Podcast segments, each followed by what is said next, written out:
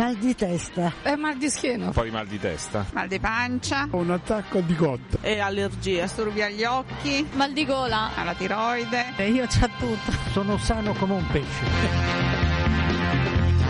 Effetti collaterali. La rubrica di medicina della Radio Vaticana.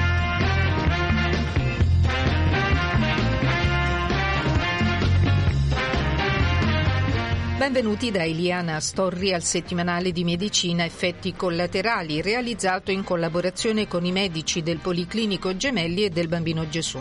Oggi parleremo del Brad Day, la giornata internazionale per la consapevolezza della ricostruzione mammaria dopo il cancro al seno e poi ci occupiamo di un campo da basket inaugurato al Bambino Gesù di Palidoro.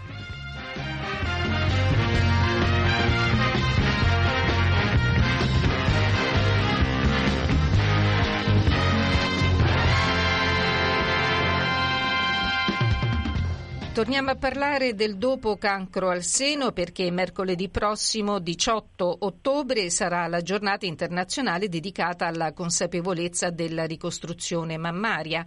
Al Policlinico Gemelli presso la sala Medicinema sarà organizzato un incontro durante il quale verrà presentato il nuovo progetto Donna per Donna. Come sempre con noi su questo tema la professoressa Marzia Salgarello, associato di chirurgia plastica all'Università Cattolica del Sacro Cuore, Fondazione Policlinico Gemelli, presidente di BABC Beautiful After Breast Cancer. Professoressa, benvenuta. Grazie, grazie a voi dell'invito. Buongiorno a tutti. Professoressa, una giornata che è necessaria per informare le donne sulle scelte e le alternative che hanno in caso di mastectomia dopo un cancro al seno. Esatto, una giornata importante perché eh, bisogna far capire a tutti, non solo alle donne, ma anche agli addetti ai lavori, ma anche ai media, che questa possibilità fa parte del percorso di cura. Fare la ricostruzione è la parte terminale di un lungo percorso terapeutico che comincia con la diagnosi, poi va verso un intervento più o meno importante di asportazione e poi se è stata una mastectomia va ricostruito il seno. Diciamo che circa la metà delle donne in Italia fanno questo intervento. Nelle breast unit dove si concentrano i professionisti dedicati alla cura del tumore al seno, la percentuale è molto più alta, però è importante divulgare questa possibilità, ma oggi è ancora più importante divulgare le modalità. Si va verso una ricostruzione sempre più semplice, che però sia più simile al seno naturale, si cerca di semplificare il percorso di cura per le donne. E poi c'è il problema del dopo. Dopo che noi le abbiamo operate, le persone si vedono bene, le donne riacquistano una loro normalità, le un pochino le, le lasciamo a loro stesse, mentre la riabilitazione diventa il fulcro di questa giornata. Infatti mercoledì sarà presentato il progetto Donna per Donna che quest'anno si occupa di informare sull'importanza, anzi la necessità della riabilitazione fisico-motoria post intervento. Perché è fondamentale dopo un intervento di mastectomia o linfoadenectomia? Perché quando la paziente riprende la sua vita normale è importante sapere quali movimenti, in quale progressione andare con i movimenti, come per esempio approcciarsi allo sport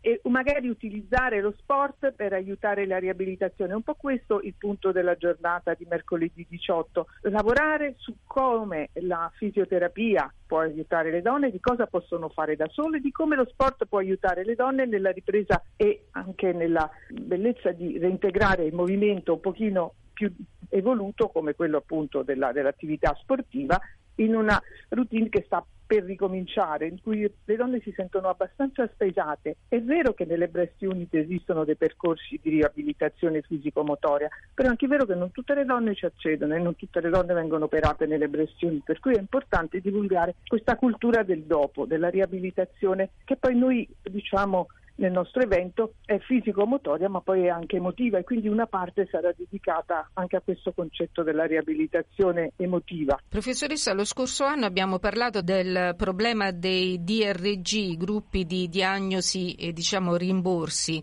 Ricordiamo cosa sono brevemente e se è cambiato qualcosa? Grazie di questa domanda perché purtroppo non è cambiato nulla. Allora cosa accade? Che il nostro fantastico sistema sanitario nazionale si rifà a dei codici di rimborso un po' antichi, per cui non esiste un codice di rimborso per la ricostruzione immediata, cioè quella fatta contestualmente alla mastectomia. Quindi viene pagata dal sistema sanitario nazionale la mastectomia, cioè l'atto terapeutico del senologo che esporta la ghiandola, non viene contemplata una ricostruzione che si fa ugualmente perché stiamo parlando di ricostruzioni che si fanno, ma si fanno a spese delle aziende sanitarie che quindi non hanno alcun rimborso e questo è una grossa lacuna, non è cambiato purtroppo nulla. Quest'anno sarà con noi sul palco l'onorevole Reggimenti è un medico ed è assessore di, questa, di questo nuovo assetto della Regione Lazio e noi sappiamo che lei si vuole prendere a cuore la nostra causa e speriamo che questo possa aiutarci nella eh, diciamo, composizione di un problema che è annoso ma che ha anche altre ripercussioni, ovvero non potendo noi fare una ricostruzione che venga rimborsata, dobbiamo un pochino cercare di fare delle ricostruzioni, tra virgolette, che costino di meno, quasi più economiche per l'azienda sanitaria. Questo però ci porta a non poter scegliere per tutte le donne il meglio, ma scegliere lo standard. E questa è un'altra cosa che non va bene, perché noi dobbiamo scegliere la migliore ricostruzione per ogni donna, questo è l'obiettivo finale e quindi la ricostruzione deve avere un suo codice di rimborso e un suo rimborso specifico. Anche quest'anno un po' di leggerezza con la sfilata delle pazienti? Sì, anche quest'anno terminerà con la sfilata di Gianfranco Venturi che ci veste le nostre pazienti che sono molto entusiaste di sfilare per noi e, di, e si divertono, è un momento di divertimento finale, quasi di, di catarsi e, e abbandoniamo tutte le le pesantezze che sono venute fuori da questa intervista per, per, un momento un po' più liberatorio. E poi fuori la mostra di Silvio Esposito, mostra fotografica delle pazienti che hanno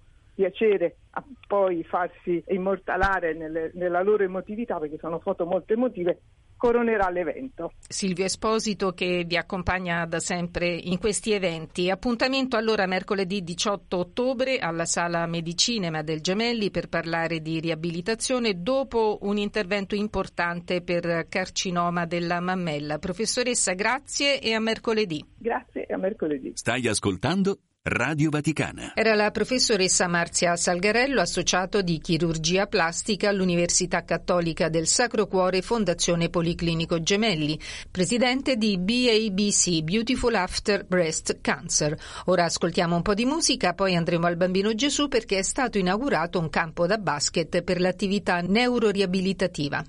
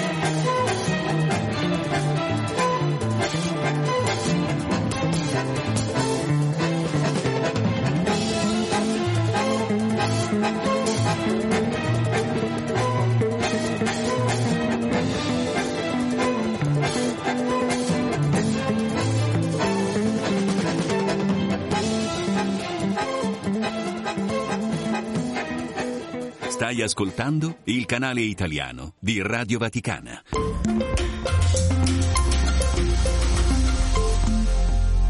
La sede di Palidoro dell'ospedale pediatrico Bambino Gesù ora ha un campo di basket per la neuroriabilitazione. Si chiama l'Isola di Carlo ed è costruito con materiali specifici. Ce ne parla la dottoressa Jessica Della Bella, responsabile dell'unità operativa di attività sportiva adattata dell'ospedale della Santa Sede. Dottoressa, benvenuta. Grazie, grazie, salve a tutti. È un piacere essere qui e parlare dell'isola di Carlo. La ringraziamo, dottoressa. Questo campo è una donazione effettuata da chi?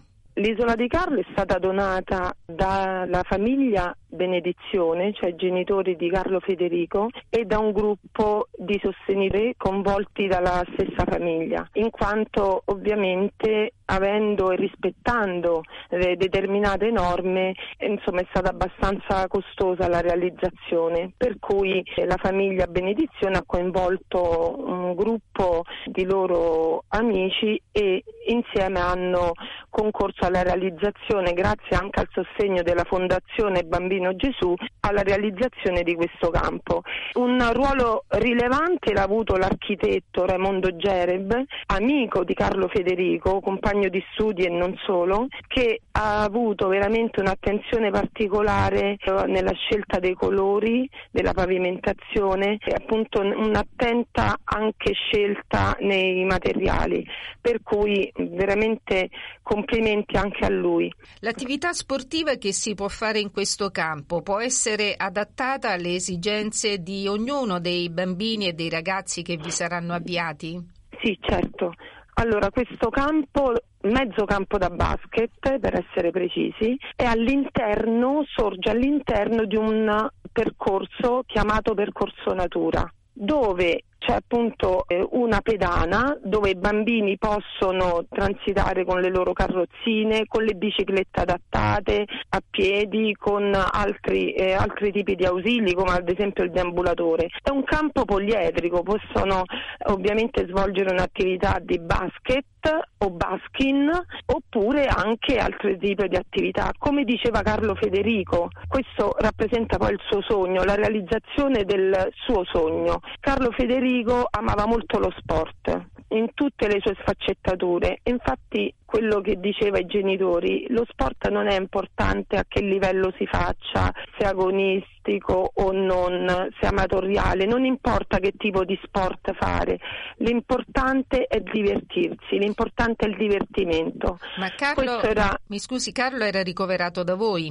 Carlo era ricoverato in oncologia sì. a Roma, noi non lo conoscevamo e vorrei raccontare questo, questo episodio, Prego. questa storia del, del campo da basket. Allora, noi qui a Palidoro nel 2018 abbiamo iniziato per gioco a parlare di sport adattato. Abbiamo organizzato una partita di pallone grazie alla sollecitazione da parte di un bambino ricoverato e abbiamo organizzato una partita di calcio in altamente inclusiva dove abbiamo coinvolto dai genitori agli infermieri, agli specializzanti, tutti ai fisioterapisti. Da qui è nato il pallino appunto da parte nostra di perché non organizzare, non realizzare una struttura come poteva essere un campo da basket per i nostri bambini, ma anche per i bambini che accedono all'ospedale. E parallelamente però c'era Carlo Federico che noi non conoscevamo a, a Roma, sì. quindi altra realtà. Immaginiamo due, due percorsi paralleli che poi a un certo punto però si sono incontrati. Nel 2019 organizziamo col dottor Mosiello un evento scientifico sportivo dove si parla del campo da basket del progetto. Nel frattempo era stato realizzato il percorso natura grazie a una donazione e grazie al dottor Turchetta che è un nostro medico del sì, Bambino sì, Gesù e abbiamo realizzato il percorso natura con particolare attenzione dove abbiamo eh, fatto appunto porre dei giochi ma il percorso è stato fatto proprio per consentire da parte dei terapisti e da parte anche di altre figure l'addestramento dell'utilizzo della carrozzina o di altre ausili, quindi era un piccolo inizio. Poi è scoppiato il Covid, per cui eh, campo da basket è stato messo da parte. Nel 2022 c'è stato un, qui un evento che abbiamo organizzato col dottor Castelli, Update Neuroriabilitazione, la prima giornata a carattere scientifico, la seconda giornata a carattere sportivo, per cui abbiamo invitato l'associazione Energy Family Project che si occupa di bambini amputati, abbiamo invitato diverse figure tipo il presidente del Comitato Italiano Paraolimpico, il dottor Marco Iannuzzi, l'allenatore della squadra nazionale di basket in carrozzina Carlo Di Giusto con i suoi giocatori, i suoi atleti e quindi abbiamo ancora una volta no, proposto lo sport adattato ai bambini con diversi tipi di disabilità. Proprio in quel periodo arriva la comunicazione da parte della fondazione della donazione. Della donazione. Quindi ci siamo incontrati col dottor Castelli, con la famiglia Benedizione e da lì quello che era un nostro sogno accantonato poi si è potuto realizzare grazie a loro e grazie a Carlo Federico, devo dire. Per cui adesso noi ci ritroviamo grazie a loro questo bellissimo mezzocampo da basket dove poter avviare veramente dei percorsi riedu- eh, rieducativi ma anche allenanti, ovviamente con, con personale dedicato, nello specifico ovviamente rispetto al disturbo, al deficit che al bambino, perché poi alla fine in neuroriabilitazione cosa facciamo? Il nostro obiettivo è quello di restituire o recuperare in parte o totalmente una o più funzioni perse, ma soprattutto consentire allo sport adattato di entrare nel progetto riabilitativo come parte rilevante. Certo. Perché se pensiamo che il bambino, la principale occupazione del bambino è il gioco, no? il bambino eh, sue, nei suoi primi anni di vita Evidente. gioca e per cui se noi non diamo la possibilità al bambino di giocare, il bambino che purtroppo non ha la stessa, nelle stesse possibilità di un bambino sano Sì. nel corso della sua vita e manchiamo di qualcosa e attraverso il gioco, attraverso l'attività sportiva adattata riusciamo ad ottenere, a raggiungere dei risultati anche forse superiori al semplice esercizio terapeutico. Quello che io penso sia fondamentale è integrare le realtà affinché diventi un'unica realtà. Allora si chiama l'Isola di Carlo. Io la ringrazio per averci spiegato la storia di questa isola, di questo mezzo campo di basket che integra e mette in condizione i pazienti, i piccoli pazienti con problemi di svolgere un'attività fisica adattata come un qualsiasi altro bambino di, di pari età. È corretto? Correttissimo, sì. Allora- Io ringrazio voi dell'invito e di portare appunto a conoscere questa realtà. Buon lavoro, dottoressa, con l'isola di Carlo a Palidoro. Buon proseguimento, grazie. Stai ascoltando Radio Vaticana. Era la dottoressa Jessica Della Bella, responsabile dell'unità operativa di attività sportiva adattata dell'ospedale pediatrico Bambino Gesù.